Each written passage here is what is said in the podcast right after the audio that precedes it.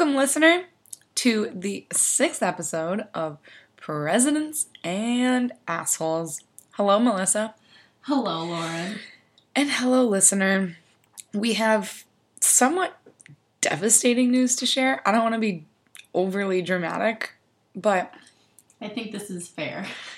we're upset today, right now, because we just finished recording a Chester A. Arthur podcast.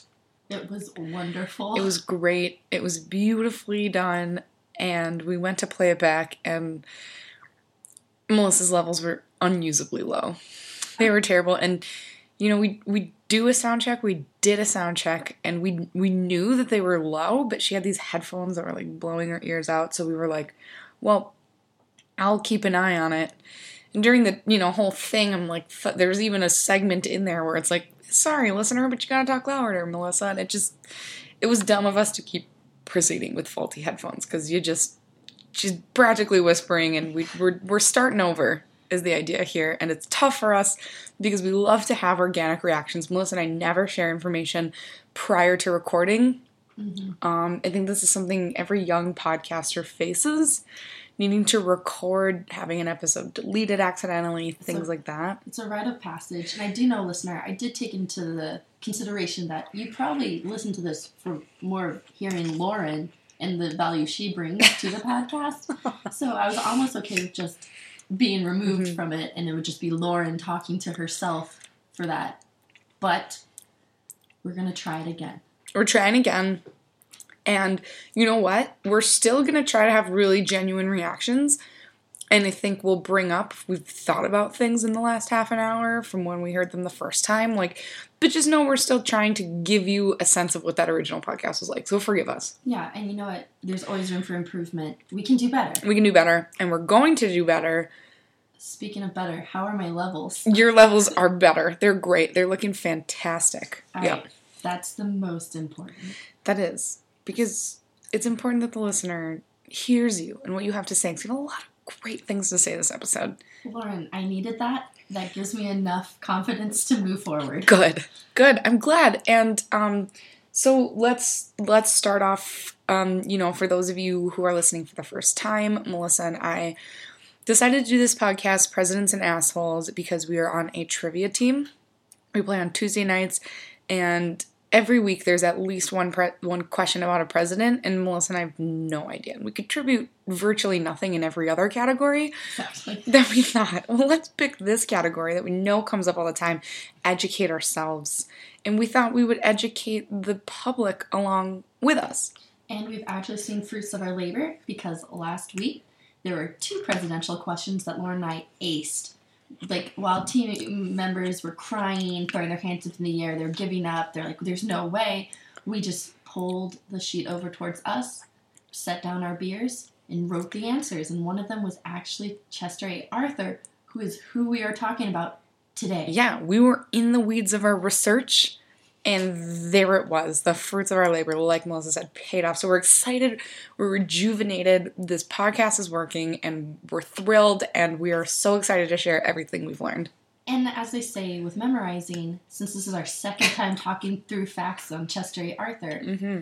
embedded into the brain, Lauren. Embedded. I we know will know so this information forever. Exactly. So, um, just a bit more background with the title being Presidents and Assholes. It's based off of an old drinking game in college. Maybe you've played it, maybe you haven't. Look it up. But we always have a libation while we're talking through the presidents. And today's drink is an old fashioned. Um, it's whiskey, bitters, sugar, and uh, Lauren made it because And, and water. Oh, and water. And water. Please water it down.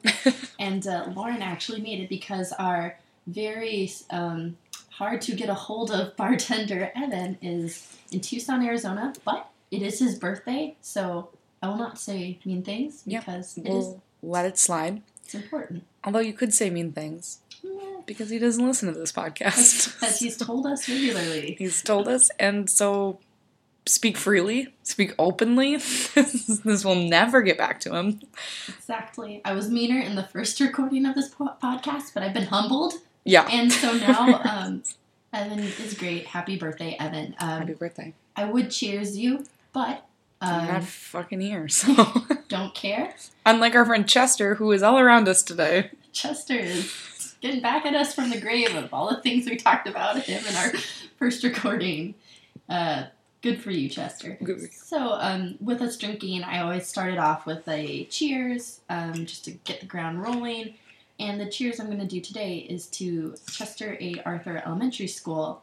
And the school might be familiar to you. It's a fictitious school located in Manhattan Island, and it was the location of a bomb ruse by a certain Simon Gruber. And it was to distract from his real agenda to steal 140 billion of gold bullion from the Federal Reserve Bank. And this is all harking back to that classic award winning Die Hard with a Vengeance. So, So, cheers. cheers to Chester A. Arthur Elementary School and Bruce Willis. All right. This is, once again, we've been drinking this for an entire podcast, and we're drinking more of it. Yep, it's still not my favorite. I thought it was just gross, and Melissa's like, nope, this is what an old fashioned tastes like. It is exactly. You did a good job of making a drink that only a few people like. it is not good. Um, okay, so here we are enjoying this libation hmm for the 21st president. How fitting. Yeah. Um, so, Chester A. Arthur, 21st president, Yes. and he was a fancy man. Chesty, Ooh. Chesty, Chester. Oh, that what they called him? No, they called him Elegant Arthur. Of course they did, because he had 80 pairs of pants. He had 80 pairs of pants and he was just dressed to the nines. He was fancy schmancy dude. Like back in the day, these aren't just like pants you got from H&M, where like nowadays, yeah, maybe you own 80 pairs of $10 pants. Like you had to get them tailored. They were made from very nice cloth. Yeah, they're specific to him. He's just this bougie guy and uh, it's corroborated in the fact that okay, his name is Chester Allen Arthur. It's pretty like I don't think common name, but like like not Chester. fancy name, right? Where he's not like Evan, where Evan has this fancy last name, Bartholomew. You know, it's like really fancy. This is just like a regular kind of name.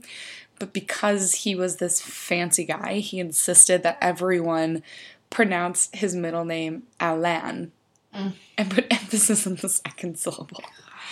Yeah, it's kind of an annoying thing to do, but you, like similar to our friend Woodrow, right? He's not gonna be like, I'm Chester Allen.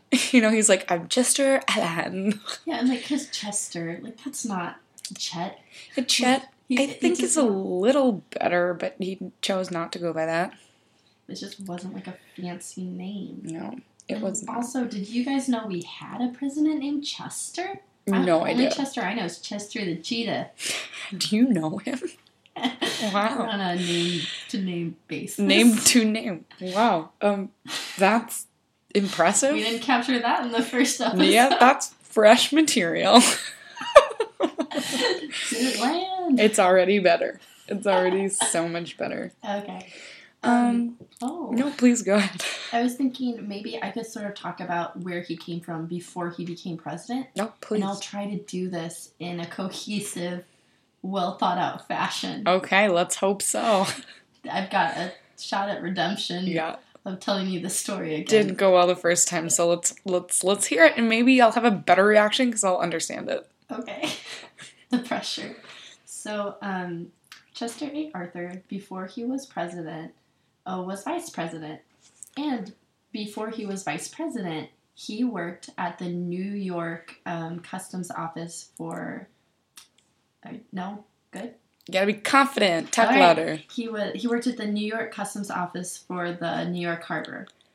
And how this harbor sort of worked is as people were bringing in their boats and there was a ton of trade going on, he was in charge of taxing them, making sure they were paying for all the items that they were bringing in.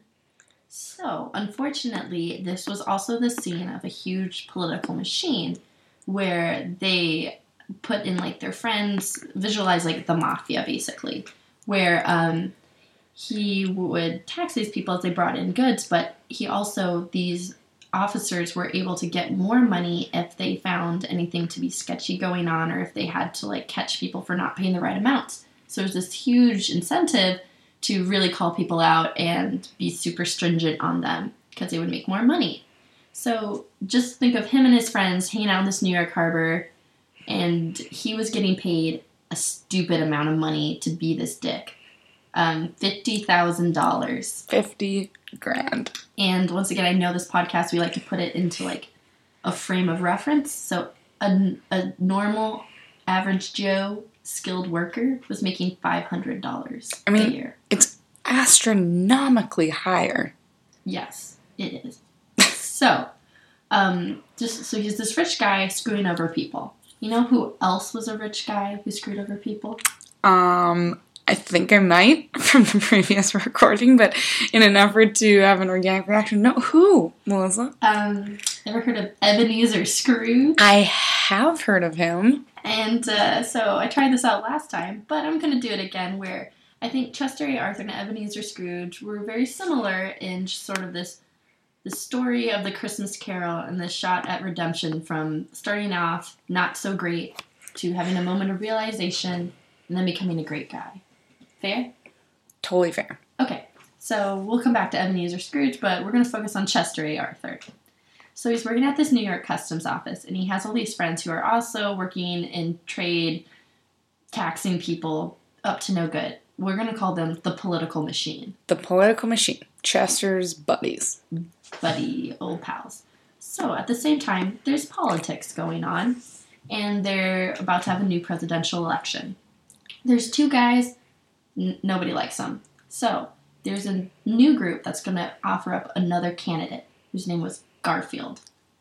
All right? Yup. But since this is a third name that they're adding to the ballot, they need to get backing behind this guy. It's Garfield. He loves lasagna. So they reach out to this political machine to be like, we want Garfield to be elected. Will you give us your support? And they're like, yeah, but we we want to pick who's the vice president if he wins. And they're like, that's fair, that's fine, as long as you get people behind Garfield. You following, Lauren? Um, yes, but also um, the use of pronouns you use they for both sides, which becomes a little confusing. Interesting. So you're like, and they're like, and they're like, um, so everybody is talking, and there's lots of stuff happening. Hey, moral of the story is though that is basically how Chester A. Arthur became vice president. Is he had his friends talking to another group of people, and they're like, put him in, and the group that was not his friends. I'm working on these pronouns. Yep. The not friends group is like, okay, sure, whatever. So he becomes the vice president to Garfield, and Garfield wins the presidency. and this is like Scrooge because We're not there yet. okay, Well, it's just he's screwing people over. He's getting where he wants to in life. Um, but Garfield, the president, gets shot in the back cowards. and dies, as one normally did back in the day from a gunshot. Yep. Medicine not great. So, because Garfield dies, Arthur becomes president. And as you mentioned previously, but the listener wouldn't know that, Arthur Yep. had no vice president. Yeah. Um. n- Yeah, because Arthur was the vice president, and then he moved to president, and they didn't. That wasn't like a rule that you had to have a vice. And they didn't even put any effort into figuring it out. Like, they didn't feel like, Dave from finance, do you want to be vice president? Like, this position's open. There's room to grow in within the office. You want to step up? Dave was really never much of a go-getter. He was like, "No, I'm good here." So yeah, it was an entire presidency without a vice president, without a little buddy. it's crazy. So So this is a six-minute story that you've now told. Um. So I'm feeling like, tell us about Scrooge. okay, okay. So he's as president, though. Um, I'm going to introduce a new character to the story. I hope great. They? yeah. no, Is it they? It's a woman, and this is the first time a woman's been brought up to date. So I feel like we can't get her confused. Her name is Julia Sands. And she was just this 32 year old woman who was super sick and bedridden. And the only way she's even connected to this story is that she read the newspaper and really kept up with politics. And so she started writing letters to the now president, Chester A. Arthur, basically calling him out, telling him what she thought he should be doing. And he actually took these letters very seriously, had a change of heart, and actually went on to pass civil worker reform, where, like, as I was saying at this custom office, how they were like overtaxing people and just being sketchy, he put an end to it. So his friends who normally were backing behind him, he told them to stop doing what they're doing. I'm the president now. And so back to Ebenezer Scrooge, it's kind of like he was Scrooge. Julius Sands is the, all the different ghosts that came to him. He had a moment of clarity, and then in the morning he went to Tiny Tim, bought him the Christmas goose, and Tiny Tim lived a very good life. And God bless us, everyone. The end. That was beautiful. I would say it's equivalent. I didn't do To the first better. time you No better. I thought I really tightened it up. It was longer the second time around. Had to put more facts in there. You had more facts, fewer pronouns. um, but I get it, right? Like what you're saying here is that it's a guy corrupt with power who then reforms due to his conscious, aka the ghosts, aka Julia Sands of Time, Ghost of Christmas Ooh. Past. I love that, Lauren. That that's a new one, listener. That was unpacked right here, right now, And so- live. Listener, I know you've heard this and you're like, well, that's an okay story, Melissa. Trust me, Lauren's about to drop a story on you It's going to make you, you're going to have to stop the podcast. You're going to have to sit back and just think about this. Well, I want to get there organically. Oh, I'm sorry. I thought I, was, I could set you up for it. Yeah, I, I, I like that. Well, I mean, yeah, we, we could get into it, but let's let's pepper in a few kind of regular things. We just got off the heels of a nine minute story. Let's um let's just like chat a little about some things he did. He was a, he was a skilled fisherman. Oh, that's true. Yeah. Yeah, he was really great at fishing. He once caught eighty pounds of bass off of the Rhode Island coast. That's crazy. Yeah, it's super crazy. It's a it's a ton of fish, like eighty pounds of anything. Yeah, um, just to put that into context, he gained 40 pounds just from drinking alcohol Oh, yeah. while president. So double that, and that's how much fish he caught. He doubled his weight gain in fishing. Pounds. That's crazy. Like that's really like I think that is, yes, he is definitely a very good um, skilled fisherman. Something else about him that we brought up a little earlier in the original podcast is that um, people really questioned his citizenship. Oh, that's right. Yeah. I didn't even talk about why we were drinking old fashions this time. Yes, let's talk about it again. Oh gosh. So we're our normal bartender is Evan. It's his birthday. He's in Tucson. So we made the drinks, and they were old fashions. And the reason why they're old fashions is we have this Canadian re- whiskey velvet. Help me out. It's yeah, um, Canadian black velvet whiskey. That's is what it's called. Yeah, and um, the reason we chose Canadian whiskey is because um, everyone thought that Arthur was actually from Canada. There was a huge debate about where he was from. People were like, he's not a naturalized citizen. He was born in Canada, but th- that's not true. He dispelled those rumors. He was actually born um, and lived 80 miles from the border. So it was very close to Canada, but yes, he was a naturalized U.S. citizen, grew up on this farm, 80 miles from the border. Um, yeah, so, you know, he had a tough time coming into office. People, you know, he, there was that whole political story you spoke about. There's people saying he's not a naturalized citizen. Um, you know, he was fighting with the Polk supporters. They butt heads a lot. Um, who is Polk anyway, though? Who cares? Yeah, right. We all know that. Um, yeah. So, and and that was the election of nine of eighteen eighty Correct. is what that is. So the presidency. He was president in eighteen eighty one. He was in the election of eighteen eighty as the vice president to Garfield. Um, Melissa, as we're talking about these things, and listener, I apologize because normally I know it's Melissa's job to be the conspiracy theorist. She's the best at it, but there's something blaringly obvious to me in all of these facts. Is there anything blaringly obvious to you, Melissa? Now there is, but as we recorded the first time, I was so unaware of what Lauren was about to just drop on my plate. It's So- insane. As you may remember, which I hope we talked about when we talked about Elegant Arthur, he owned 80 pairs of pants. Yep. He caught 80 pounds of bass off the Rhode Island coast. He was a part of the 1880 election, and he lived 80 miles from the US border. I'm reading this and I'm like, wow, this 80 pops up a lot. This comes up a lot. And it seems to me like Chester is trying to tell us something.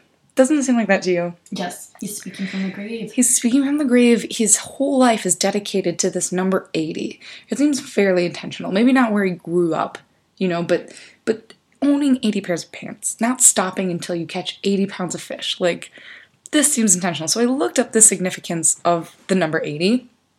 And what I found was obviously biblical. Right? Of course. This is where a lot of significance lays, is here in the Bible.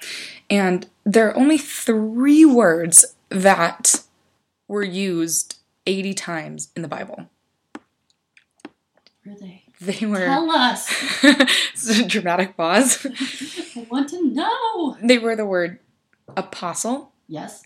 gospel, Yes. and knowledge. Knowledge. Knowledge. Knowledge, apostle, gospel. K A G. And I thought, what could this stand for? What is he trying to tell us? He's he's lived his life in 80s trying to lead us to this biblical significance of these three words. And Melissa, I think it's an acronym. K A G K A G. for King Arthur's Grail. Boom. Boom! It's he was just on as good the second time. he's on a quest for the Holy Grail. And there's tons of evidence to corroborate this. As I'm like, King Arthur Grail, is this true? Is he actually someone on the quest for the Grail? And some of the things I found that really substantiate this quest is the fact that, you know, there's a group of people who believe the Holy Grail to be a real thing. The cup drank from Jesus at the Last Supper, it held the blood of Christ as he was dying on the crucifix. A lot of people find this to be real. Others find this to be folklore that appeared in text for the first time in the 13th century. And there was a lot of text around this and a lot of controversy around this, and then it kind of disappears. It's really big in the 13th century and it goes away until the 19th century Huh. resurfaces.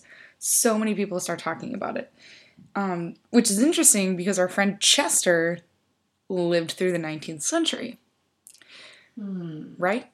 So it might seem like a coincidence, right? Not really enough to substantiate. But then I looked at the other side. Okay, there's there's the side who thinks it's a legend, who thinks it's myth. But what about the people who actually believe this to be true? And there was actually a group of people who found what they believed to be King Arthur's knights of the actual round table.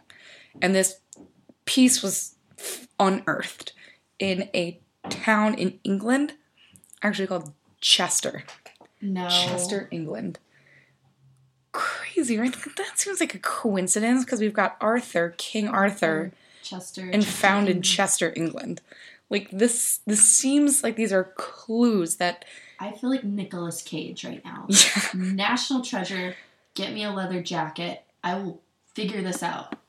Give me a map. yeah, just give me the map. Show me where Chester, England is. Let's get there. And so what's fascinating is when Chester Arthur was dying, he had he was diseased much like many people in the 1800s. Again, medical medical was not the best. not the best.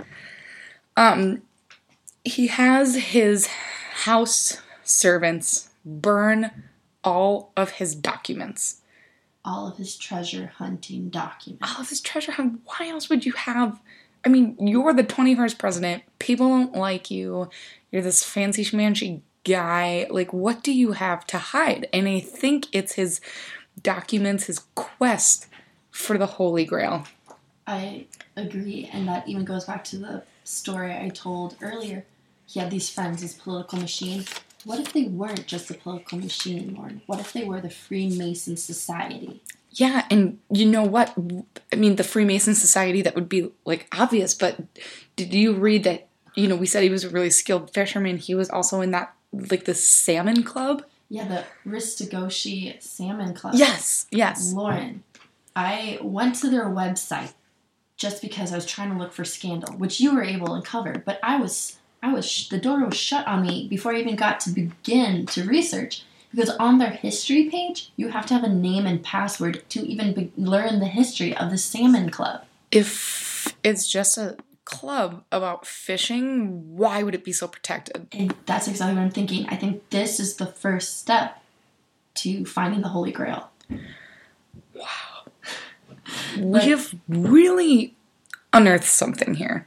And though we tried this earlier, once again, I think we should attempt to hack in. I just need a username and password. Yeah, try try Chet Chet, Allen capital A N because we know he liked Alan Alan. pronounced. Got it? Okay, and I don't have a guess at The password. the password. we tried last time Holy Grail 80. Do Mm-hmm. try 80 Holy Grail? What about? Yeah, yeah, yeah, yeah. I think for that, because sometimes there has to be numbers.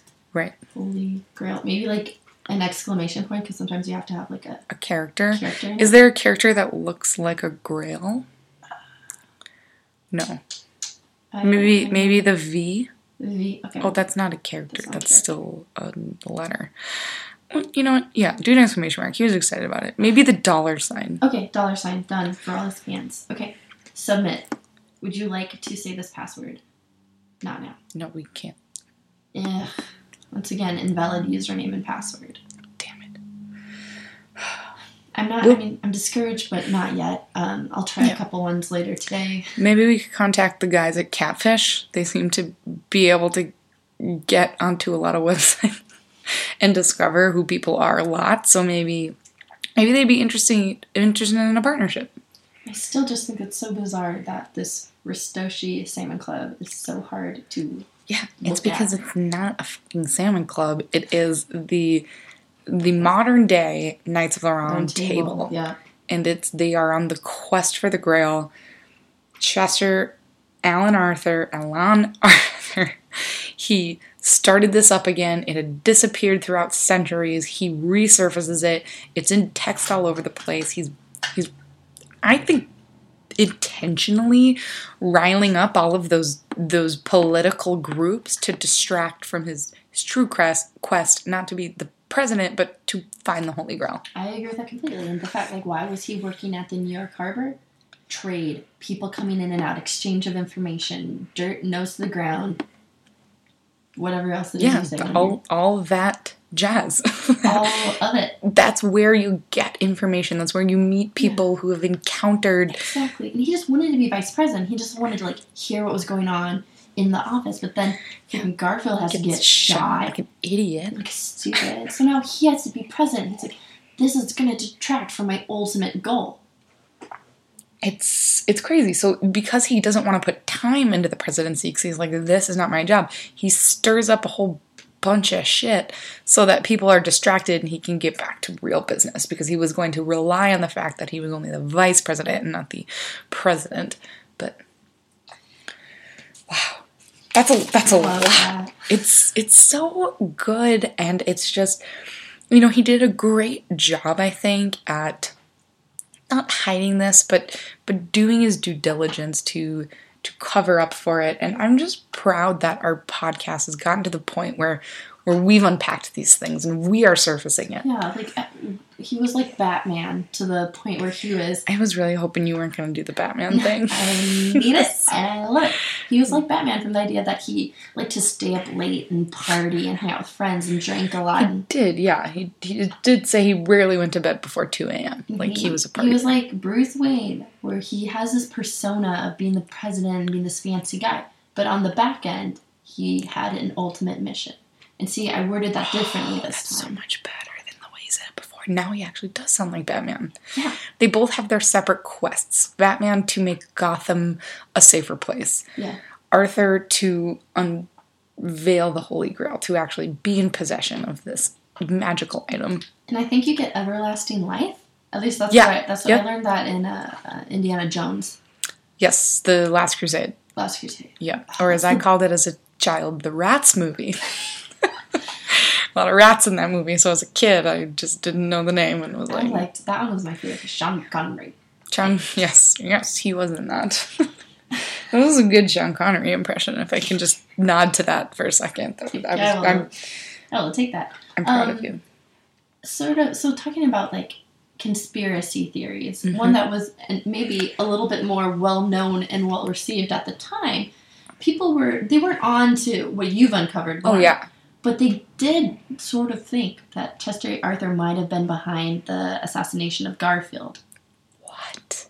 well i mean Why though? Because we know that he wanted to be vice. yeah he just wanted vice president he did not want to be president according to us Yes. But- already does. But the media at the time was just having a heyday, and like you can kind of understand when there's like a murder in a rich family and all the family members show up to the funeral. You're kind of like, right. hmm, why do you care? Yeah. But Yeah. Where have you been? Yeah, seriously. Where so it's like when Garfield is murdered, Chester A. Arthur now becoming president, and it didn't help that the man who killed Garfield was crazy, and after he shot Garfield, he then says like, "Well, my best buddy Chester A. Arthur is like oh, really Shit. gonna be cool with this, and like he told me to do it." So, a tricky situation to be in. That sucks because that that brings like Chester into this light that he just did not want to deal with. Like he's not he's not looking to be in the spotlight. He wants to work behind the scenes. He's Batman. You know, this is his costume. This is his alter ego persona. Um so that's so annoying of Oh, that yeah. guy. And what's interesting is like he had an out. Like people were telling him like, do not take the presidency. You Yeah. will look guilty if you take the presidency. Just walk away. And he didn't. He he's, he chose to be the president, even while like I have this quote from so the man who shot Garfield's name was Guiteau. Okay. Guiteau Ghetto. Is it French? is French, maybe. But, uh, Maybe. Maybe. so his name was Guiteau, and he okay. So while he was being like interrogated, he actually said this to the one of the police officers that was interrogating him. He goes, "You stick to me," he counseled one detective. He goes, "Arthur and all those men are my friends, and I'll have you made chief of police." What does that? I'm not.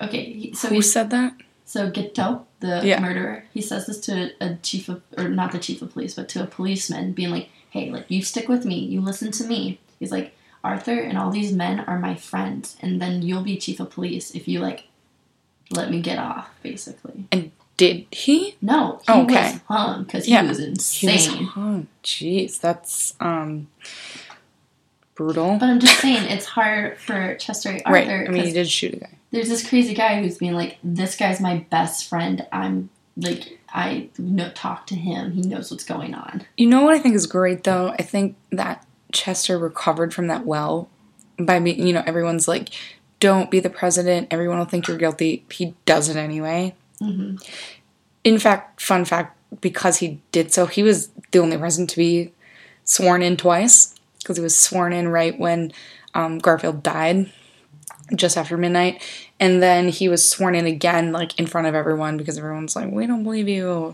you have to do this in public," which is fair. Um, but so then he's he's taken this presidency. He's kind of in the hot seat. We know he likes to sit back, and so he distracts everyone by auctioning off everything in the White House, every last freaking item. Like artifacts, Yeah. listener, like things like that John Adams had had in the White House. He's just like, "Nope, Nope. get it out." for sale. like, and I think a lot of people were probably pissed off about that. Namely, one of his best friends, Robert Todd Lincoln. He's like selling his dad's like priceless White House art, like it should be in the White House, or like give it to Rob, like give it to him, and he's like, uh, no, um, you can buy it at the auction. Yeah, if you show up Wednesday at 3 p.m., maybe you could like bid on it. So it kind of takes the heat off of we're going to be watching you closely as the president and goes like, be distracted, everything's for sale. And then he can go back to his quest for the Holy Grail. So, so, so. Yeah, and actually, so I guess he th- he had this auction, and the money that was raised from it, which is close to around, I guess it's two million dollars in current U.S. dollars. He used that to redecorate the entire White House. That's so much money. Yeah, and the thing is, a ridiculous amount of I don't want to get to like gender norms, but normally like the White House, how it looks or how it's taken care of, falls on the first lady. Well, Chester Arthur didn't have a first lady because his wife had died. Yeah, she died, which is super sad. You know what's what's nice of him though? He he honored her by placing flowers in front of her picture every day at the White House, which is Did nice. he pay for them? Probably not. Do you know where else you put flowers in front of someone? Where? North Korea. Oh, Melissa. I'm just saying. I don't know. Um, I really don't know what I'm saying with that. what? No, it's just it's, just, it's such a tangent. But I didn't follow that one. they have Um, to put flowers every day in front of the statue of their dictator. Okay, so you're saying maybe in life she was kind of an Edith, more of his dictator I think she was actually very sweet. vice president. So he didn't have a vice president, or did he? Don't you have a little a little? Oh my gosh, thank you. You're welcome. I got so nervous. I was like, she's looking at me. I think staring. I'm supposed to talk now. I don't know. He didn't have his wife to be his Edith, to be his vice. And he did have vice president, but he did have, who I alluded to earlier, a certain Jiminy Cricket person in his ear, sending him a little pen pal, The sands of time. and Julia Sands. Julia Sands. And so, as I talked earlier, she was sending him these letters and just being like, do better. You're not as great as you think you are. And really quick, before I get, we're gonna like go through qu- quite a few burns. Yeah, yeah. Um, and I usually have a segment where I talk about like a presidential burn that was said. Um, one that I have starting off. Oh my gosh, I think I got rid of my notes. Basically, people were asking him about why he partied so much or why he was, in, why he was drinking so much, and Chester A. Arthur said back to the media like, "Whatever you're saying, like I don't care what I do in my private life, like is mine. If I'm I'm the president, whatever it is." I think he used the word damn Yeah. somewhere in there, which made it really aggressive. He's like, it's my own damn My business. Just- yeah, he's like, Yeah. I may be the president of the United States, but what I do in my private life is my own damn business. Which is so defensive that it makes like it's like what are you hiding? Like that's like shockingly defensive for what the question is. And so i think it's yes he's defensive over the drinking. He's defensive over his secret quest that we know he was on. Exactly, and he was also responding to the media as being pretty, pretty vicious to him, especially when he stepped in as president. I have a quote from the New York Times at the time that said, "Arthur is about the last man who would be considered eligible for the presidency. that's so good The last man, like." Dave from finance would make a better president. yeah and dave's not even willing to step up as vice so it's like yikes that's a burn And there was even another. Oh my gosh, did I delete this one? I might have. Oh well, basically, oh here it is. Another journalist said no man ever entered the presidency so profoundly and wildly distrusted as Chester Alan Arthur. But he follows up with, um, but no one has ever retired more generally respected, alike political friend and foe. which is kind of a backhanded compliment. You know, it's like, wow, you did such a good job coming from everyone who fucking hated you, but like, good job, you're doing great. Like, it's really sassy. But uh, you know who's the queen of backhanded compliments? Who's this? Freaking Julia Sands. I have some quotes from letters she sent him that will just tear you apart. Oh god. This first one she said is, and these are all in letters that she sent him. She goes, Do you feel flattered how awfully surprised people are whenever you do anything good? And, and finish that quote. Follows up with, Well, go on surprising them. But I am never surprised because I expect it from you. If you had done otherwise, I should have been dismally disappointed. And I hate this listener, and you can obviously tell that we've talked about this before. And what I hate about this so much, what I find so offensive, is how manipulative that is. I mean, it's just this whole like, like the example we used before is, you know, Melissa and I work together, and like, can you imagine, Melissa, if I came up to you at work and I was like, everyone thinks you did so bad in that client or, or everyone's so surprised how good you did in that client presentation. Is that offensive to you? I mean i knew that you were going to do good. Like i obviously think you're great but everyone else really was shocked. Like that's so mean. And just like it's she's clearly trying to make him think that she is his number one supporter, but secretly she is just using this so that he trusts her, likes her the best, and she can have him do whatever she wants. Exactly. She gave him a ton of advice on like legislation and bills to pass. Like I have this part from a letter she sent him congratulating him on a veto he had just done. She goes, How can I tell you how delighted I am at your veto of the Harbor bill? Ah, if you only realized what a thrill of enthusiasm you awaken every time you show the people plainly that you have the good of the whole country at heart. I don't quite follow that one. Basically, she's like, I'm so glad you vetoed this bill that I told you earlier to veto. like, you totally have everyone's best interests at heart. So again, she's letting him know that she knows what the general public thinks of him and that when he does what she says, everyone likes him. Should he do the contrary, everyone will hate him. Exactly. That's that's gutless. I don't like it. Yeah, and she like brings it home by telling him, "Remember, you are the president of the United States, and you work only for the good of the country.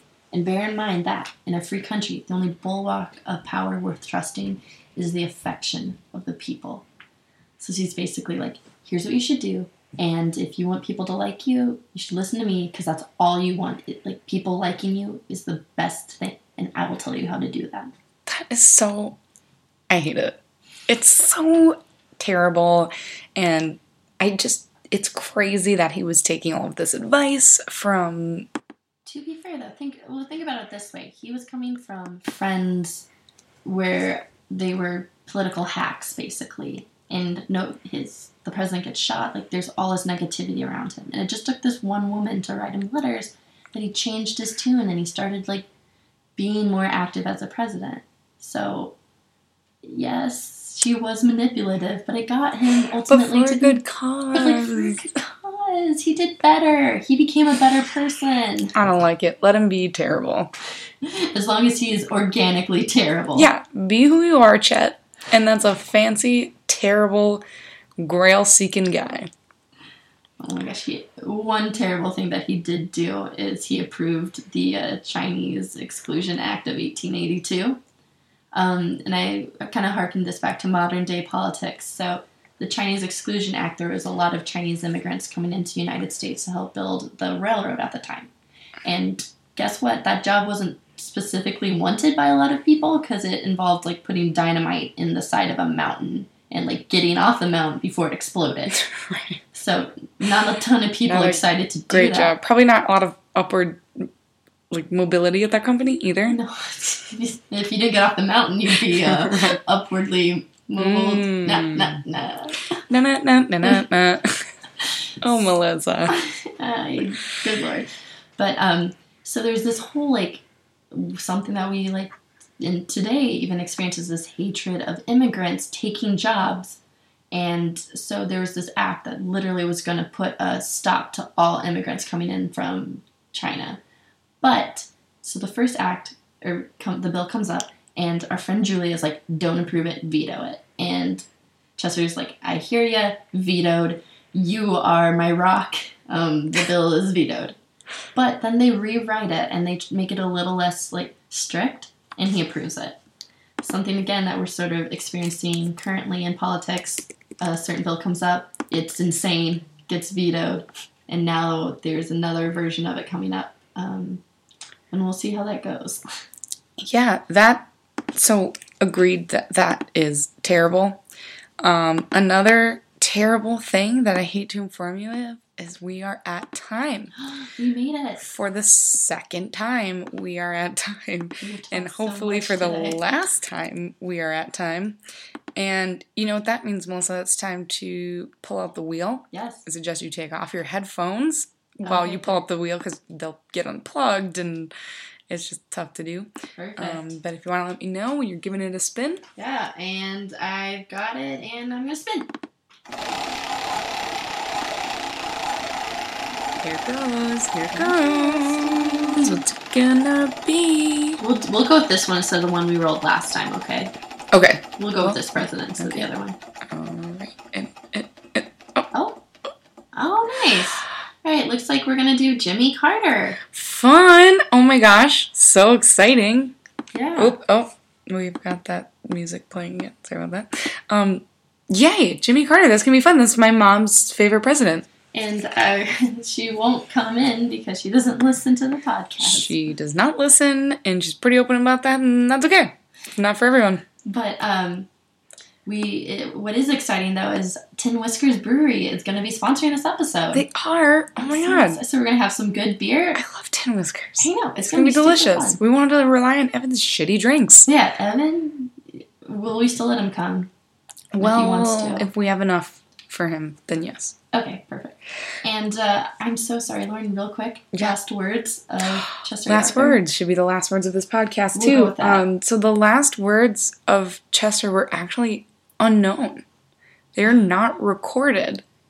Which, once again, listener, I think you're thinking the same thing we are, which is he definitely had last words. They were absolutely about the Holy Grail, and the Salmon Club has burned them and locked them away, um, never to be seen again. Um, there is a rumor that the that the last words that he said were "life is not worth living." That's really dark. It's dark, but I think believable if he didn't find the Holy Grail. Right? He was looking for eternal life, didn't find it, and he's like, "I'm never going to, so why bother?" It's just not worth it anymore. Um, but we don't know that for sure. It was probably like Czech Chester, England. I've hid the table there, like you know. Um, well, though he said life was not worth living, Lauren, I'm glad we got to relive this podcast a second time. Me too. It was great. There were some really good things that we peppered in. There were some really bad things we left out. And I think that pretty much sums it up. Yeah, so, So- let's cheers and God bless America and hope this is the last time. Cheers. God God bless, bless America. America.